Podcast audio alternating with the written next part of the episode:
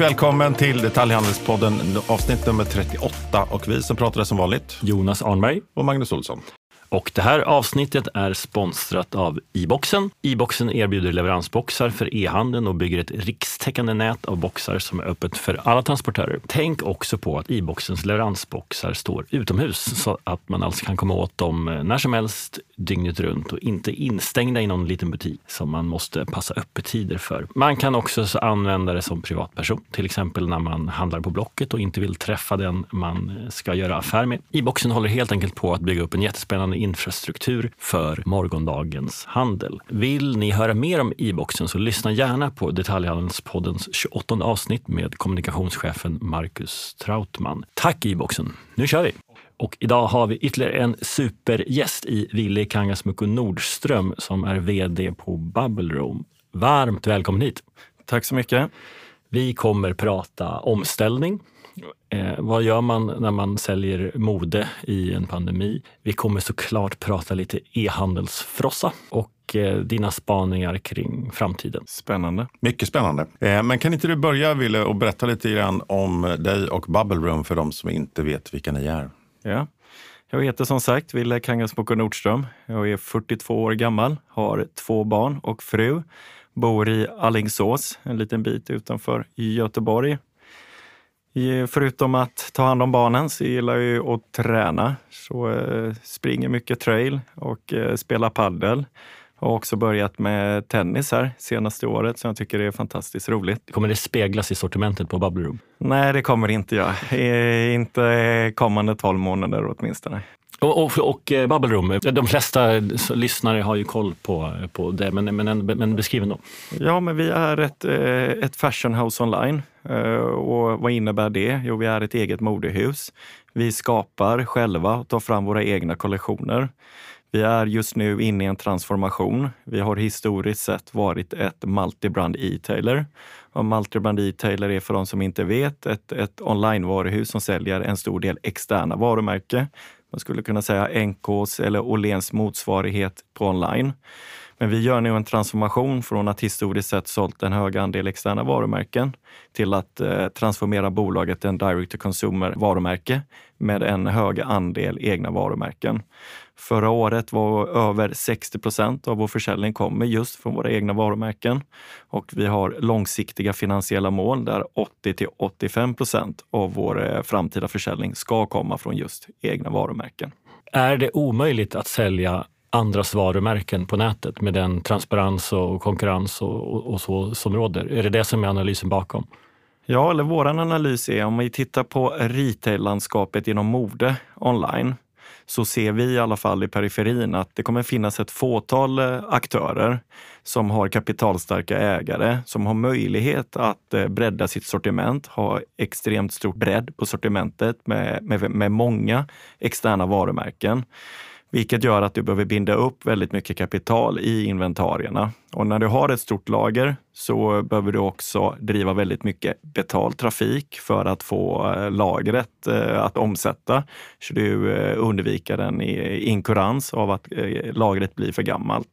Och där finns ett par fåtal aktörer som jag tror kommer bli vinnare. Skulle kunna vara Boost, ASOS, Zalando och några stycken till. På andra sidan, det här retail-landskapet som, som vi tittar på, så tror jag att det kommer finnas små och medelstora bolag som är nischade, som har ett eh, nischat kunderbjudande och eh, som gör att eh, kunderna är intresserade av varumärket och dess sortiment specifikt för att det finns en unicitet i det och går, kommer då organiskt till de här små eller medelstora bolag. De som befinner sig i mitten tror jag kommer eh, riskera att eh, åka av hela retail-landskapet. Man är inte tillräckligt stor för att få de här volymfördelarna för att kunna sälja externa varumärken med en låg bruttomarginal och kunna göra vinst på det. De är inte tillräckligt stora som till exempel ASOS eller Zalando. Men de är inte heller tillräckligt nischade. Och där, det är en farlig position och vi valde tidigt att gå någon av de vägarna och då valde vi att nischa oss. Och så här långt så har vi inte ångrat det strategiska valet utan tvärtom. Vi ser nu att i takt med att vi ökar andelen egna varumärken så har vi en unicitet i vårt kunderbjudande. De här produkterna erbjuds inte någon annanstans, vilket gör att eh, vi har enklare att bygga en relation med kunden.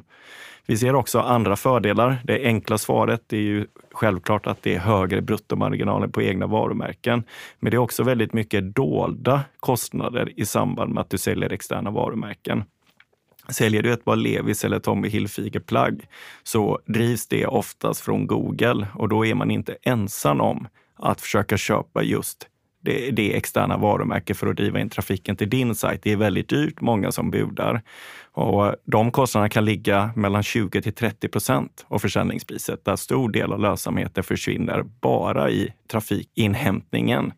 När vi, när vi har skyddat vårt eget varumärke så betalar vi till Google ungefär 0,5 procent. Så det är väldigt mycket dolda kostnader. Och så ser man hela supply chain-flödet så kan vi styra precis på våra egna varumärken hur vi vill ha det märkt, hur vi vill att det ska vara packat så att vi har så effektiv, kostnadseffektiv lagerhantering när våra plagg kommer in i lagret. Externa varumärken, alla gör det på sitt eget sätt. Så det är extremt mycket tid att bara sortera, packa om, märka om för att det ska fungera i vårt logistiksystem. Så att eh, det finns många fler fördelar än den givna att du får högre bruttomarginaler. Mm, men det du säger egentligen är att Zalando och de här stora bjässarna, de har nästan blockerat. Det går inte att ta sig in på den marknaden. Ja, jag tror att det krävs väldigt mycket kapital. Mm. Eh, för att du ska, ska du konkurrera med deras sortimentsbredd så, så, så, krävs det en oerhört stor kapitalbindning i lagret. Och det, det är en stor tröskel för de flesta. Och, och, det är ju första kostnaden. Sen kommer det andra, det är att driva betaltrafik. Mm. Det är fåtal som kommer kunna konkurrera och vi, vi, vi valde då att nischa oss och bli en små och förhoppningsvis ett medelstort bolag. Vä väldigt spännande intro. Alltså, man har ju hur många följdfrågor som helst på det här. Betyder det, alltså vi får färre och större jättar, alltså någon form av Amazon-effekt eller Zalando, Boost och så får, får, vi se vilka det blir så att säga. De kommer slåss där och lägga en ganska stor del av sin omsättning på marknadsföring och köpa Google-ord och sådär. Och din strategi nu Betyder det att du lägger mindre pengar på marknadsföring? Eh, ja, men det kan man säga. Vi har redan en hög andel organisk trafik. De försäljningssiffror som vi, eller de siffror som vi visade i vår prospekt i samband med vår eh, börsnotering här i höstas förra året visar på att nästan ungefär 60 procent av vår försäljning idag kommer från organisk trafik och det är en, en hög andel. Det är självklart att vårt mål är att öka den andelen. Vi ser att eh, betald trafik är ett bra tillväxtkanal kanal, men framför allt för nykundsrekrytering för att hitta nya kunder. Men vi vill ogärna köpa tillbaka våra existerande kunder gång på gång via betalda kanaler, utan där eh, vill vi bli duktigare på att nå kunden via, via våra organiska kanaler. Och då pratar jag inte enbart om e-mail, vilket de flesta tänker på, utan idag med digital marknadsföring så kan vi jobba med CRM i alla kanaler och se till så att eh, vi får eh, en relation och en dialog som gör att kunden kommer tillbaka. Men ytterst gäller det ju att vi har bra produkter så att kunden är nöjd med produkten. Det är en nyckelfaktor i det hela. Sen kan vi alltid spetsa vårt kunderbjudande genom att bli bättre på att slipa på kundupplevelsen i alla delar.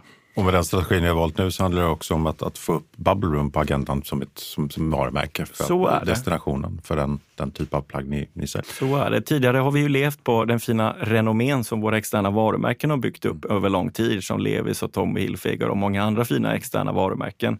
Nu är vår resa det är att bygga ett starkt varumärke på Bubble Room där vi, där vi kan leva på vårt eget renommé och där har vi kommit en bra bit på vägen. Vi, vi ser att vi växer på våra egna varumärken och bolaget har haft en tillväxt både innan pandemin och efter pandemin. Så att eh, vi får fortsätta det arbetet. Det låter som en jätteklok strategi. Jag menar inte att eh, kritisera mm. det nu, men, men man kan inte bara beskriva. Det måste ju finnas vissa varumärken som är, som är väldigt härliga att ha. Eh, som man kan vara beredd att nästan göra en förlustaffär på för att, för att eh, få trafiken.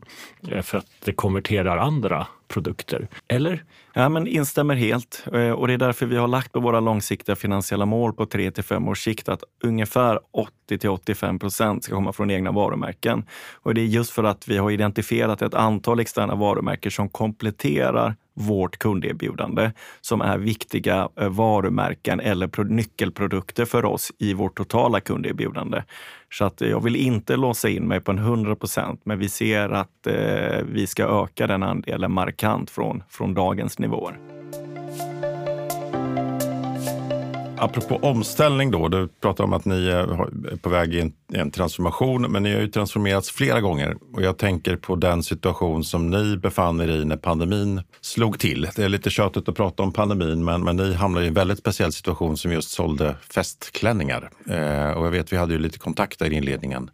Det var svettiga veckor där i början, eller hur? Ja, det var väldigt svettiga veckor. Vi drabbades oerhört hårt under pandemin och man kan väl säga att e-handeln har i mångt och mycket gynnats av klimatet som råder under en pandemi där, man, där det är lockdown och man är mycket hemma och man vill undvika fysisk handel. Men det förutsätter att du har rätt produktkategori i ditt e-handelserbjudande. Vi var då, på den tiden, väldigt stora inom festklänningar. Och när festerna lades på paus eh, runt om i världen så, så spelade inte försäljningskanalen var inte lika viktig, utan den försäljningen förlorade vi mer eller mindre över dagen. Och hur stor andel ungefär var, var festklänningar? Ja, men det var nästan 70 procent av vår totala omsättning och vi, vi vi såg att eh, 2020 började precis som vilket år som helst. Mellan 2015 och 2020 har vi haft en årlig tillväxt i snitt på 37 procent årligen. Fram till första veckan i mars i samband med första presskonferensen så låg vår tillväxttal på ungefär 40 procent. Så att året började precis som de fem föregående år och vi såg att ja, den här tillväxten resa, eh, den tillväxtresan fortsätter här. Vi hade omsatt 2019 430 miljoner och vi hade som mål att fortsatt öka med 37-40 procent, vilket innebär att vi siktade på 550 miljoner. Och fram till första veckan i mars som sagt så taktade vi också 550 miljoner. Och helt plötsligt i samband med första konferensen så var det ett snabbt händelseförlopp där eh, försäljningen första veckorna eh, gick till plus minus noll, vilket jag inte hade varit med om under mina fem år, för att tredje veckan ligga på minus 40, minus 50 procent. Och då var, då var alla studentklänningar på väg in? Då var alla studentklänningar på väg in, alla tärnklänningar var på väg in, alla bröllopsklänningar var på väg in alla bröllopsgästklänningar var på väg in. Eh, och det som sålde bra under pandemin, vardagskläder och framförallt eh, loungekläder när folk ska vara hemma, eh, det fanns inte i vårt sortiment. Och det var ju väldigt tufft för min egen del. Och Eh, tuffaste var ju såklart att vi var tvungna att varsla. Från att när jag blev vd så hade vi ungefär 20 anställda tjänstemän på kontoret. Och när pandemin kom så var vi ungefär 80. Och det här är ju duktiga medarbetare som, eh, som, som någonstans har köpt mina visioner och min, mitt mål vart vi ska ta det här bolaget och de hade committat sig till den resan. Så det var självklart oerhört tufft att behöva göra en varsel på människor som, som hade committat sig så. Mm. Men, men eh, ni gjorde ju ett antal saker. Eh, det spelade ingen roll hur duktig man var på SEO och SEM när det gäller festklänningar, eh, när inte marknaden fanns. Eh, ni hade ju också en, en speciell kundgrupp som, eh, ja men, ni har ju en position som handlar om att ni har lite mer glammiga, eller plagg för den, den, den glammiga kvinnan. Kan du inte bara säga också vilken, vilket åldersspann ungefär är? Ja, vi har kvinnor mellan 18 till 55 år och, och det är en styrka för bolaget att vi har så bred åldersintervall på kvinnorna. Vi, när vi tittar på ålderskategorierna eh, kvinnor mellan, eller våra kunder mellan 40 till 45, 50 till 55 eh, är lika stora i andel som våra kunder mellan 20 till 25 och 25 och 30. Så vi är oerhört starka på och det är just för att vi jobbar inte med de senaste trenderna. När du jobbar med senaste trenderna så får du per automatik yngre kunder som är intresserade av det senaste modet. Vi har valt att nischa oss inom just lyxigt, glammigt och feminint mode, vilket gör att det är en stil som är mer ålderslös och oberoende av ålder så antingen gillar du den stilen och eh, då, då kommer du till oss och handlar. Och då är det plagg där, där du inte är rädd för att synas. Du, eh, och du vill göra din vardag till fest varje dag. Så tricket var att få dem att börja köpa andra plagg? Ja, och då blir det såklart att i ett sånt läge, när du så drastiskt på några veckor går från plus 40 till minus 40, så gäller det att ställa om snabbt. Och vi hade historiskt sett en hög andel av vår produktion i Asien och eh, vi var tvungna att göra två saker. Det ena var att ställa om sortimentet. När, när det inte finns ett behov av festklänningar och behovet är av vardagskläder, det är att ställa om sortimentet. Tänka nytt, tänka vilken position vill vi ha på everyday-kläder? Vilka vill vi, vilka, vilken del av den vardagskläder-positionen vill vi ta och som går i hand med vår varumärkesposition inom glammigt, lyxigt och feminint mode. Det andra var ju också för att osäkerheten var stor. Att sätta en prognos under pandemitider är väldigt, väldigt svårt. Och så länge du jobbar med produktionsländer i Asien så har du en väldigt lång leveranstid, vilket gör att du behöver spekulera. Vi valde att prioritera flexibiliteten före eh, marginaler och inmarginaler. Så att vi gick från att ha 1 2 procent av produktionen i Europa till att vi under pandemin ställde om till 20 procent. Idag har vi 25 procent och vårt mål är att ha ungefär mellan 30 till 35 procent av vår produktion i, Tur i, i Turkiet eller i Europa. Och det fick vi också göra i en pandemitid när våra inköpare inte hade möjlighet att resa. För det var stängda landsgränser. Så att, att hitta nya leverantörer i Europa och göra det via digitala kanaler, det är eh, minst sagt utmanande för vår inköpsorganisation. Men de har ju varit fantastiska och de har ju såklart var, jobbat i andra företag så de hade kontakter sen innan så att de var oerhört snabba på att ställa om. Men vad betyder det för ledarskapet då? För att det gick ifrån, alltså det var ju inte bara så här lite lagom pandemikrisigt eh, och lite jobbigt att få folk att jobba hemifrån och så vidare i början där, utan det var ju verkligen en överlevnadsfråga. Vad, vad, hur, hur tänkte du då? Nej, men vi, vi valde tidigt att eh, jobba väldigt mycket med kommunikationen. Eh, vi hade hela tiden varje vecka och i början av pandemin en, en dagplanering eh, kring kommunikationen. Vad är det vi viktar på? Vad är det vi trycker på? Vad är det för budskap vi vill ha eh, sagt till vår eh, personal? Sen tror jag också att vi har en, en ledarstil hos oss som är väldigt personlig och transparent. Så vi försökte inte gömma, vi försökte heller inte förfina saker, utan vi pratade om vår tillvaro i bolaget där vi stod där och då, precis som det var, utan att förfina det. Så att tydlig kommunikation har varit en, eh, en viktig faktor i det här.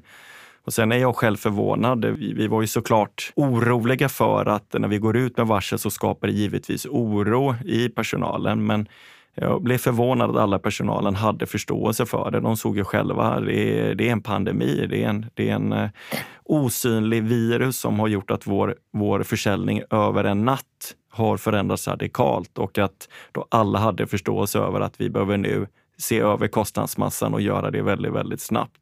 Så vi fick med personalen och jag är eh, ännu idag förvånad också att de som tyvärr blev varslade på det sättet de tog emot beskedet av att de är varslade. Det var inga hard feelings utan tvärtom så fick vi väldigt mycket eh, feedback om att de har full förståelse för det här. De har full förståelse för situationen och tyckte självklart att situationen var väldigt tråkig och trist. Men det var aldrig någon eh, agg mot arbetsgivaren. Mm. Och eh, vårt mål var ju att eh, nu ska vi vända det här och så fort vi har vänt det här, vårt, vårt största eh, mål, det var ju inte att eh, vända tillbaka bolaget. Det var ju att kunna rekrytera tillbaka de här människorna. Och jag skulle nog gissa på, om jag får höfta lite här, så har vi återanställt 20 av de här 30 eh, tillbaka till bolaget. Och eh, alla har varit intresserade att komma tillbaka. Eh, jag, hade, jag hade tyckt att det ändå var rimligt och naturligt om någon hade sagt att vet du vad, nu nu blev den här relationen inte riktigt som jag hade tänkt mig och ni, ni, ni svek mig här under pandemin och jag är inte intresserad. Men den, det, den reaktionen har vi inte fått. Så, att, så kort sagt, vi, vi har e, ett fantastiskt team, eh, en fantastisk organisation, jätteduktiga ledare och vi, vi, vi förlorar som ett lag och vi vinner som ett lag och det visar ju pandemin här att det är lätt att vinna som ett lag när allting går bra, men det är när det, när det inte går så bra, det är egentligen då då du får en, en bra tempo. Var, var står din organisation någonstans rent kulturellt och värderingsmässigt? Grattis, bra jobbat. Men hur tänker du framåt då när det gäller sortimentsmix till exempel? Nu kan man ju tänka sig att ni har lite gratismackor här när, när pandemirestriktionerna släpper och det blir student och så vidare. Ett par självklara affärer som ligger där ute och väntar. Men, men hur tänker du med risk och, och framåt? För att nu har du provat eh, hur det är att gå in i pandemi med att vara, ha 70 procent av försäljningen i festkläder. Det första vi, vi har lärt oss efter pandemin, det är hur skalbar e-handeln är. Att hur snabbt vi kunde. Det tog två månader för oss och då var vi återigen lönsamma. På två månader kunde vi ställa om eh, hela bolaget till att vara lönsam på betydligt lägre försäljningsnivåer än vad vi var vana vid. Och eh, vi stod inte fast med strukturella fasta kostnader i form av hyror och så vidare, utan där, där har vi verkligen e-handel visat på prov hur, hur elastisk eller skalbar affärsmodellen är. Kan du inte bara berätta lite mer om det innan du går vidare på Magnus fråga? Alltså att, för, för, du stod ändå där med ett lager som inte var sålt. Och reade du ut det eller behöll det? Hur, vad, hur gick det till? Ja, men det, och det är vi också oroliga för. Vi tog extremt stora inkuransreservationer för att det här eh, stora lagret riskerar att bli gammalt och osäljbart där vi behöver ta stora reduktionskostnader på sikt. Vad vi lärde oss sen 2021, att eh, 2021 så sålde vi av hela den här och det är också en av styrkorna i bolaget. Vi jobbar inte med de senaste trenderna. Och det gör att våra, vårt sortiment håller längre över tid. Och det har vi sagt här under investerarträffarna och under pandemin så, så fick vi kvitto på det. Att det är ytterligare en fördel vi har av att inte stirra oss, stirra oss blint på de senaste trenderna eller vad Kardashians hade på sig igår, utan vi har våra nisch och vi håller oss till den och vi vet vad våra kunder uppskattar. Och eh, sen gör vi givetvis varje säsong förfiningar och justeringar och utveckling av det, men vi följer inte slaviskt de senaste trenderna. Så att eh, vi kunde till slut lösa upp och vi har inget gammalt lager kvar från våren 2020. Eh, Otroligt. Okej, okay, men vad hände nu? Ny, ny sortimentsmix eller vad, vad, vad blev Ja, att det blev ju så. Vi valde att, att satsa på vardagskläder och eh, idag så eh, har vi en helt annan omfördelning. Vi, vi kommer inte vilja tappa vår position inom fest. Eh, vi vill vara bäst på fest och då pratar jag mer om den här occasion-delarna. Occasion det vill säga inte kanske den här yngre festkläderna till clubbing, utan vi håller oss till bröllop, tärnor, studenten, men framför allt bröllopsgästklänningar, det vill säga när du som kvinna ska gå på lite finare fest så vill du ha en lite finare klänning och det är den positionen vill vi vara bäst på. Idag har vi också vardagskläder och det som är viktigt för oss att omallokera sortimentmixet, det är att vi ser att på vardagskläder nu när vi har investerat i, i det under två års tid, det är att vi ökar frekvensen av handlande kunder. En, en kvinna har behov av en finare festklänning kanske en till max fyra gånger om året. Eh, den som har tur och blir bjuden på fyra finare fester, men oftast en eller två. Det är väldigt behovsstyrt. Men Eh, när vi nu har en större andel vardagskläder så ser vi det att kunden har en, en, eh, ett högre behov av den typen av kläder oftare, vilket gör att vi ökar frekvensen av våra handlande och våra aktiva kunder, vilket såklart hjälper oss med vår tillväxtresa just nu. Och hur ser, hur ser marknadsföringen ut efteråt? För att ni hade ju också en väldigt stark tillväxtagenda där det bara handlade om att skapa tillväxt innan pandemin. Så ni investerade ju väldigt tungt. Vad är erfarenheten av det? Eh, vad har ni lärt er av att dra ner och sen kanske öka igen? Ja, men det vi har lärt oss framför allt att vi blev ju tvungna att eh, minska, eh, stänga, eh, stänga av kranen till Google på betald trafik som är den här kortsiktiga transaktionsbaserade marknadsföringen. Och med tanke på vår starka tillväxt under de här åren så är det i alla fall någonting jag inte hade vågat att prova om inte pandemin hade kommit. Men här hade vi inget val. Vi var tvungna att ställa om kostnadsmässigt och det vi har lärt oss är att vi för de här sista 20 procenten av försäljningen till Google så har vi betalat extremt mycket så vi ligger på betydligt bättre nivåer idag utan att vi märker att vi tappar försäljningen, utan den, det är en del av den betalda trafiken när du, när du när du driver oerhört hårt och aggressivt på, på Google, på den betalda trafiken, så är det en kannibalisation av din organiska trafik. Så att eh, vi, vi har lärt oss att, att det är väldigt dyrt när du vill hämta de där extra 10-20 procenten. Sen har vi också märkt att vi, vi valde eh, tidigt där under pandemin när vi inte kunde jobba med den kortsiktiga transaktionsbaserade betalda trafiken att varumärket blir väldigt viktig faktor här och i synnerhet när vi tog ett strategiskt beslut beslut att nu transformera bolaget helt till att bli en direct to consumer-bolag där vår varumärkesposition kommer bli en avgörande faktor om vi ska lyckas bli ett framgångsrikt direct to consumer. Och då började vi se över hela vår varumärkesresa och det är bland annat Magnus har ju varit med om det. Vi tog, vi tog dig som rådgivare och var med. Mycket och, klokt beslut. Ja, ja. Men, eh, och det har vi sett att vi, vi, vi märker nu hur viktigt det är med värderingsstyrd kundkommunikation som gärna får väcka känslor. Och eh, när vi har då börjat jobba utifrån att okej, okay, hur gör vi vår kundkommunikation mer värderingsstyrd? Vilka värderingar är det vi tar strid för och vi vill, varför går vår personal till jobbet varje morgon? Och också att vi vågar sticka ut hakan och gärna göra kampanjer som, som, som eh, gärna får väcka våra kunders eh, känslor eh, och gärna framför allt nya kunders känslor så att vi får in även nya kunder. Och det tror jag kommer vi se mycket mer av, inte bara från vår sida, utan det här ser vi ju nu från konkurrenter också, hur viktigt det har blivit med, med att bolaget eh, visar vilka värderingar de har. Exakt, men det kräver ju också att man har väldigt tydliga värderingar och att man har ja. en väldigt tydlig position. Då, då, och det, det var ju ni duktiga på att bygga från början, även om ni inte hade kommunicerat det. I den nya strategin, eh, hur kan en butik hjälpa dig då? Jag var ju inne i när Christian Resell var vd på Bubble Room och öppnade upp den första butiken i Skärholmen var jag på invigningen som var den var ju fantastisk. Och man hade skärmar som, precis som på, ur en digital logik så visade man en klänning på, på skärm och, eh, och då var det det som också lyckades sälja i butik. Så man var ganska bra på att man tog tanken var ju att ta med liksom, eh, digital logik in i butik. Men också att kunna erbjuda eh, det som man inte kan göra på nätet, alltså stora provrum, service och klämma och känna och sånt där. Ehm, eh, nu har ni ingen butik kvar. Ja, men det stämmer. Eh, när jag kom 2015 så eh, vi tog rätt, eh, relativt snabbt ett, ett, ett, beslut om att stänga samtliga fem fysiska butiker som vi hade på den tiden. Eh, och vi har inte haft några butiker sedan, är det 2016 eller kanske, kanske rent av att vi stängde sista butiken 2017. Så sen dess har vi varit en renodlad e-handlare. Men är det, för, vi har, för nyligen hade vi podden både Nick Stagger som var med om Serveras omställning och även Rickard Lyko som ju både Servera och Lyko har ju butiker och så, såklart att de argumenterar för det. Mm. Men, men, men det finns fördelar i till exempel att lansera nya produkter, tycker Lyko bland annat.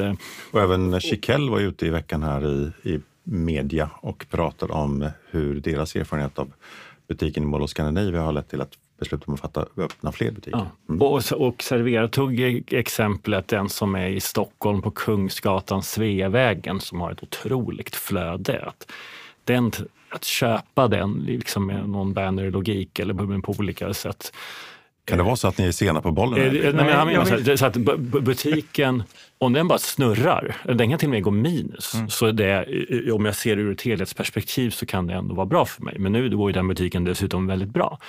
Eh, men, men så, här, eh, så, så, det blev en lång fråga, men poängen är egentligen när då marknadsföringskostnaderna som du konstaterar går upp på nätet, kan det finnas argument, med fler argument än det då, att, att driva butik? Nej, men då ska jag förtydliga att, eh, att vi stängde fem fysiska butiker 2016 handlade egentligen inte om att vi inte tror på om, omnikanalkonceptet och se, möta kunden där kunden befinner sig, utan här var det ren och skär prioriteringsfråga där bolaget stod just då eh, och den resan vi skulle göra och fokusera på och bolagets totala finansiella ställning. Så att det, det var, mm, handlade mer om prioritering än om eh, att vi inte ser ett, eh, en, en fördel av att också komplettera säljkanaler med fysiska butiker. Sen ser man den här resan vi har haft nu så har vi ju eh, haft en jättestark tillväxt både innan pandemin och nu efter pandemin. Och vi har då valt att fokusera på den fina momentum vi har varit på och, och se till att ta vara på de möjligheter som blir när bolaget växer. Så vi har inte haft tid eller, eller möjlighet till, till att prioritera även att starta upp fysiska butiker. Nu är bolaget i en helt annat skede. I samband med noteringen så gjorde vi en kapitalanskaffning på cirka 150 miljoner. Så nu har vi den här rörelsefriheten som vi inte haft under mina första sex år i bolaget. Så att bolaget idag befinner sig i en helt ny fas. Det vi satsar på här kommande, varför vi tog in så pass mycket pengar, det är framför allt att vi ser en extremt stor möjlighet på den geografiska expansionen. Men eh, ser jag eh, så här på kommande åren så ska vi göra en geografisk expansion. Vi har nu eh, börjat med att, eh, den geografiska expansionen med hjälp av Zalando-plattformen. Nästa steg det blir att följa upp de här länderna i Europa där vi får värdefull data från Zalando, där vi ska öppna egna digitala butiker. Men steget efter det eh, skulle kunna vara att sen följer vi upp med fysiska butiker. Men eh, under kommande ett, två åren så vågar jag säga att vi, vi kommer inte eh, kunna fokusera på att öppna fysiska butiker. Men på lång sikt, vi, vill, vi, vi är inte intresserade av att bli ett, ett stort eh, varumärke i Norden, utan vi vill bli ett, ett, ett globalt eh, moderbolag inom vår nisch. Och där är jag övertygad om att för att vi ska lyckas eh, få ut vår fulla potential av varumärket så kommer det behövas eh, kompletteras med fysiska butiker. Det är ju jättespännande. Mycket spännande. Men kan inte du också ge oss en bild av, av retail i Sverige. Vi, på, på, nätet så har vi konstaterat att du får färre och större av de här effektiva jättarna. Eh, sen har vi de som ni och andra mer nischade. Eh, vad, vad händer i butiks kedje-Sverige. Vi ser ju en, en, eh, liksom ett lågprissegment växa också. Liksom lager 157 och budgetkoncept. Eh, sen har vi alla kedjorna. Va, vad händer? Ja, vad som har hänt är att de här kedjorna har ju vaknat till liv de har ju vaknat upp och eh, pandemin har ju tvingat dem att eh, ändra kurs mot eh, eh, mer digital handel. När deras fysiska butiker stängdes eller hade en frånvaro av handlade kunder som ville undvika, undvika trängsel under pandemin. Det är ju att de här kedjorna har ju investerat extremt mycket pengar i sin digitala handel och börjar nu till slut eh, förstå fördelarna att komplettera sitt erbjudande med digital handel och bli bättre på det. Så det är klart att de här eh, kedjorna just nu, eh, flertalet av dem har fina tillväxttal eh, inom sin digitala handel och de får ju också ett starkare kunderbjudande om de har ett lika starkt erbjudande online som i fysisk handel. De har alltid varit duktiga på, på att ge en, en bra kundupplevelse på fysisk butik, men fram till pandemin så motsvarade inte deras digitala kundupplevelsen upplevelsen kunderna fick i sin fysiska butik. Men nu är vi i ett nytt skede och eh, nu, eh, nu har de som sagt vaknat till liv och, och börjar faktiskt bli duktiga på det. Men blir det inte ännu stökigare i onlinehandel när även, alltså när även kedjorna ger sig in och krigar om kunden? Så är det och därför är det så viktigt för oss att eh, vi, vi har en, en tydlig nischad position. Alla de här kedjorna vi pratar om nu, de jobbar alla uteslutande inom affordable trend. Vi ser att det är en uppsjö av konkurrenter som vill ta just marknaden kring affordable trend. Men det är väldigt få som har gått in på affordable luxury clothes, vilket, vilket förvånade mig 2015 när vi gjorde strategiarbetet. Och förvånar mig än idag att de här stora jättarna inte har valt att konceptualisera kring, kring den positionen. Ville, kan vi prata lite om den här e-handelsfrossan som vi har nu? Pandemin innebar ju ett otroligt hopp för eh, för, för e-handeln. Och du har ju beskrivit liksom det, liksom svårigheten som, som, som ni hade i att sälja fest, för det vill man inte ägna sig åt under pandemin. Det fanns ju de som ägnade sig åt att sälja eh, möbler, eh, heminredning eh, och dessutom var på nätet och haft galna tillväxttal. Men generellt kan vi konstatera att e-handeln hoppade ett par år framåt i tiden. Tillväxttal på 40 procent ena året och typ 20 andra. Men nu är det såklart då lite svagare tillväxttal eftersom vi möter galna jämförelsetal. Och så är det massa kring krig, konjunktur, högre räntor. Eh, som har resulterat i en e-handelsfrossa. Jag tycker den är lite orättvis, men, men kan inte du ge din bild av e-handelsläget? Ja, jag håller med. Jag är, jag är förvånad över den, eh, den diskussionen vi har nu. Den är väldigt platt. Jag är också överraskad av att kapitalmarknaden inte kan eh, räkna två år bakåt, utan man fokuserar väldigt mycket på senaste kvartal. Vi ska komma ihåg att e-handeln växte med 40-50 procent under 2021 och även hade fina tillväxtdagar under 2020 när pandemin kom. Så de har haft en oerhört eh, stark tillväxt. Och de här bolagen som nu gör kanske minus 10 procent betyder fortfarande att om man tittar snittet på, på senaste två eller tre åren så har de vuxit med ungefär 20 procent eller mer årligen, vilka är jättestarka tillväxttal och har vuxit mer än marknaden i stort. Så att eh, jag är som sagt väldigt förvånad över att man är så överraskad nu för att man enbart jämför sig med, med föregående period och inte tittar på de jämförelser jämförelsetalen som man möter. Så jag tycker att det är en väldigt ensidig bild. Jag skulle inte säga att det är en e-handelsfrossa. Jag skulle säga att e-handeln har varit en vinnare eh, av pandemin. Eh, precis som du sa så har utvecklingen gått flera år eh, eller skyndat utvecklingen med flera år. Och det vi också fått en stor andel nya kunder som har hittat till digital handel och upptäckt fördelarna med det, hur enkelt och bekvämt det är att handla. Och det Sen, som du var inne på med alla som som har investerat i kedjor alla möjliga som, som under åren har tvingats satsa på e-handel. Det, innebär, det skulle kunna vara en för att konkurrensen ökar då, men så att säga skiftet från fysiskt till digitalt kommer ju fortsätta i många år till. Så är det. Och det är klart att det är kortsiktigt här nu. Folk har ju längtat efter att få, få ses och gå, gå på fysisk handel. Så att kortsiktigt här nu så tycker jag att det helt, eh, mönstret ser helt rimligt ut, så inget förvånande. Men på lång sikt så kommer ju eh, e-handlarna ha gynnats av av, av det som skedde under pandemin. Tror du att det blir en utslagning? För att det finns ju de som också har tagit in kapital för att växa med fortsatt eh, 40 procent per år.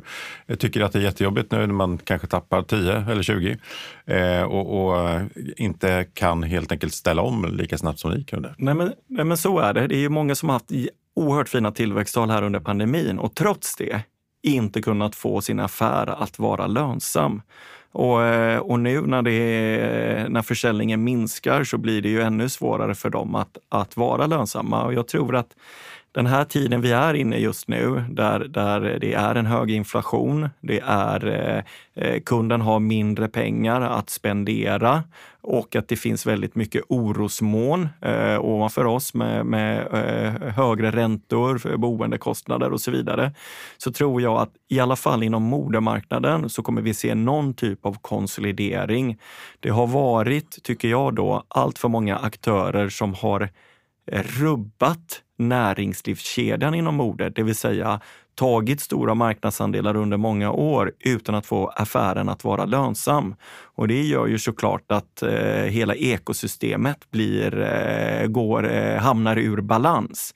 Och vi har, ju, vi har ju sett till att vi tar ju fortfarande både fraktavgift och returavgift och det är viktigt för oss att inte minst för att vi inte har varit lönsamma. För oss är hållbarhet viktigt och det är, det är inte bara utifrån ett miljöaspekt, utan för oss är det också viktigt att bolaget är hållbart ur ett ekonomiskt perspektiv.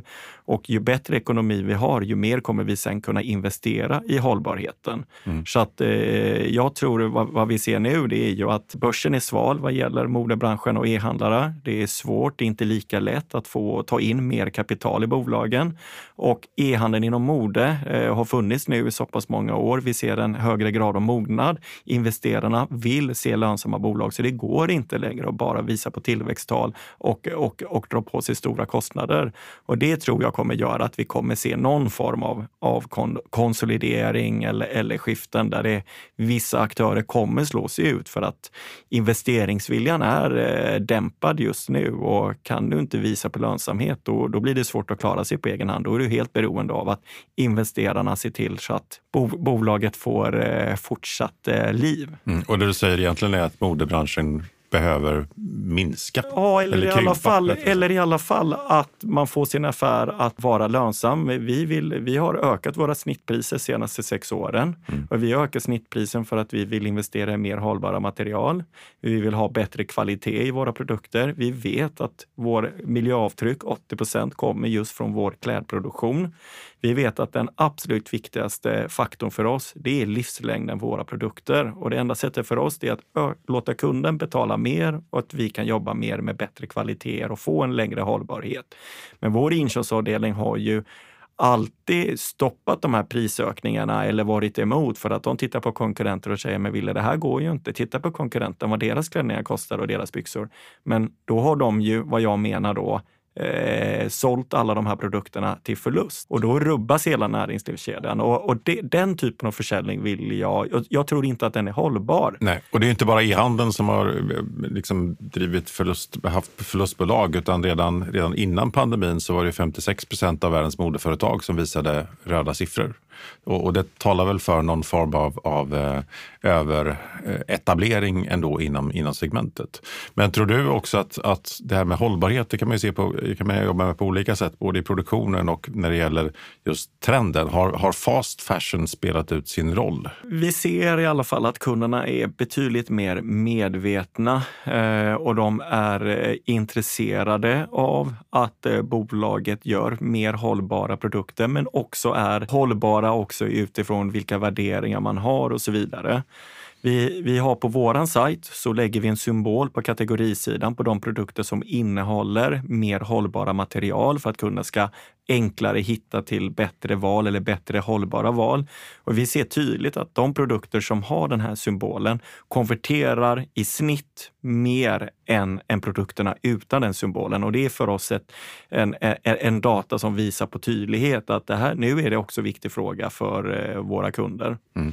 För det, det, du, det du säger då, eh, om det är så att man inte bara ska jobba med rabatter och driva trafik, att man inte bara ska liksom sälja trendiga plagg, eh, då, då krävs det ju att man, att man driver en betalningsvilja. För med, med det sagt så kan man ju också, även om, man, även om det har ökat eh, liksom frekvensen på köpen, så säljer man inte trendiga plagg så behöver man ju inte köpa lika ofta. Precis. Och då måste man ju ha en förmå att, att driva betalningsvilja på ett annat sätt. Precis så är det.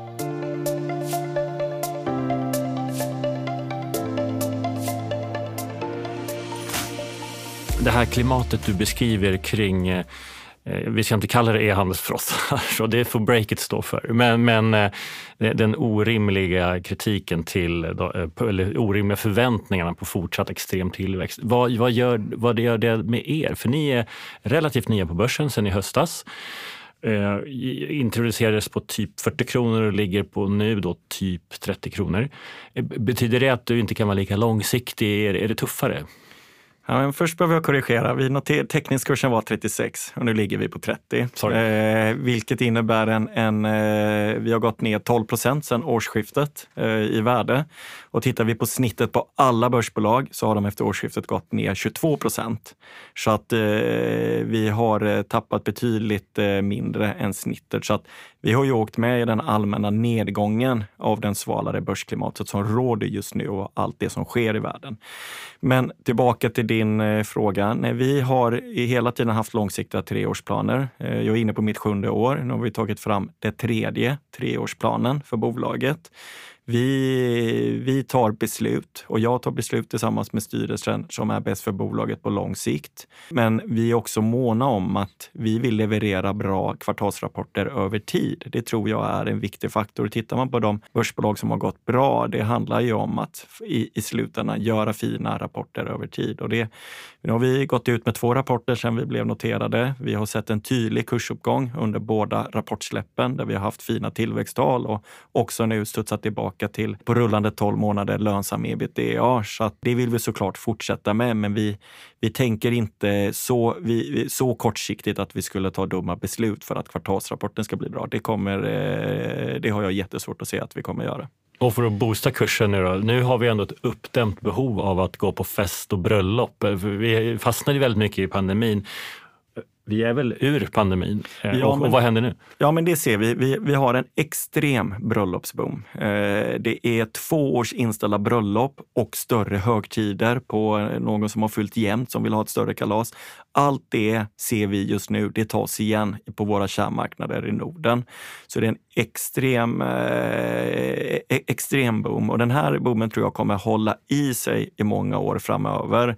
Eh, för det är inte helt lätt att få tag på en vigseltid, eh, inte ens under 2023 eller få tag på en, en, en ledig festlokal. Det är två års inställda bröllop plus att de som är i den fas i livet nu där man, där man har en partner som man vill gifta sig med. Så det är ju egentligen tre årgångar. Fast det, är, det är ju inte helt riktigt sant eftersom man, men det är i alla fall tre, tre olika årsgenerationer som har ett behov av att, av att gifta sig eller ställa till med kalas. Så, eh, så det ser vi. Samtidigt så eh, ser vi ju att vi växer på vår vardagskläder för varje säsong. Vi blir bara bättre och skjuter mer skarpt i, i vår sortimentsutveckling. Så att eh, vi är ju inte längre beroende av just festklänningar, utan vi har en helt annan eh, riskspridning i vårt produkterbjudande idag. Det låter som att de där som du vill anställa snart är tillbaka då? Precis. Med, som jag sa, 20 av de här 30 är redan tillbaka. Och, eh, så vi ser här att under kommande 12 månader kommer vi att rekrytera mellan 10 till 15 personer. Och fler egna varumärken driver också mer interna resurser. Så. Ja, så att det är ju nackdelen med egna varumärken att det är ju betydligt mer resurskrävande mm. i produktframtagningen kontra att köpa externt. Men men eh, vi ser det i långa loppet just för uniciteten och högre bruttomarginaler och alla andra dolda kostnader. Så, så tror vi på att det är helt rätt väg för oss att gå. Ville, vi, eh, det finns fördelar med e-handel, det finns nackdelar med e-handel, men vi tror ju ändå någonstans på att e-handeln kommer att vara stark även framåt. Du har pratat om en del eh, spaningar som du har och insatser som ni räknar med att göra. Vi, vi ser hur e-handlare öppnar butiker, vi ser hur e-handlare bygger varumärken. Du pratar om konsolidering. Hur tror du att världen ser ut om fem år i e-handeln? Ja, bra fråga. Jag har, det, det, marknaden eller vår bransch, omvärlden, utvecklas i så snabb takt idag så att det är helt omöjligt för mig att ens göra en vild gissning på hur, hur världen ser ut. Och tre år är lite enklare, men det är också oerhört svårt. Men jag tror ju på, eh, jag tror ju på att vi ser många, om vi då tittar på inom branschen mode, eh, så tror jag att det är betydligt högre andel produktion i Europa. Man kommer prioritera flexibilitet. Det kommer man värdesätta högre än, än höga bruttoinmarginaler. Jag skulle inte bli förvånad heller om vi kanske på fem års sikt börjar se en större andel produktion i Sverige. Jag tror att det kommer bli politiska reformer på sikt som gör att eh, fördelarna av att ha sin produktion i Asien kommer minska i kombination att du värdesätter flexibiliteten mer. Så att eh, vem vet, kanske är Borås en levande textilstad igen om fem år. Det vore ju helt fantastiskt. Kompetensen är ju borta, eh, men då får vi bygga upp den på nytt. Så det är en del som jag ser grejer. Jag, ser, jag tror ju också som, jag, som vi har bettat på att det kommer finnas ett par fåtal starka aktörer, både online och fysiskt, som, som kan jobba med ett stort sortimentsbredd och vara det här varuhuset. Men eh, framför allt så ser jag att det kommer eh, trenden med, med starka direct to consumer varumärken. Den kommer fortsatt växa, det tror jag. Vi kommer se en, en bättre e-handelsupplevelse. Man pratar ju ofta hur enkelt och bekvämt det är att handla e-handel, men eh, faktum är att den sista eh, leveransdelen är eh, fortfarande en utmaning. Boxarna har gjort livet enklare. Eh, vissa hembud har gjort det, det, köpupplevelsen bättre.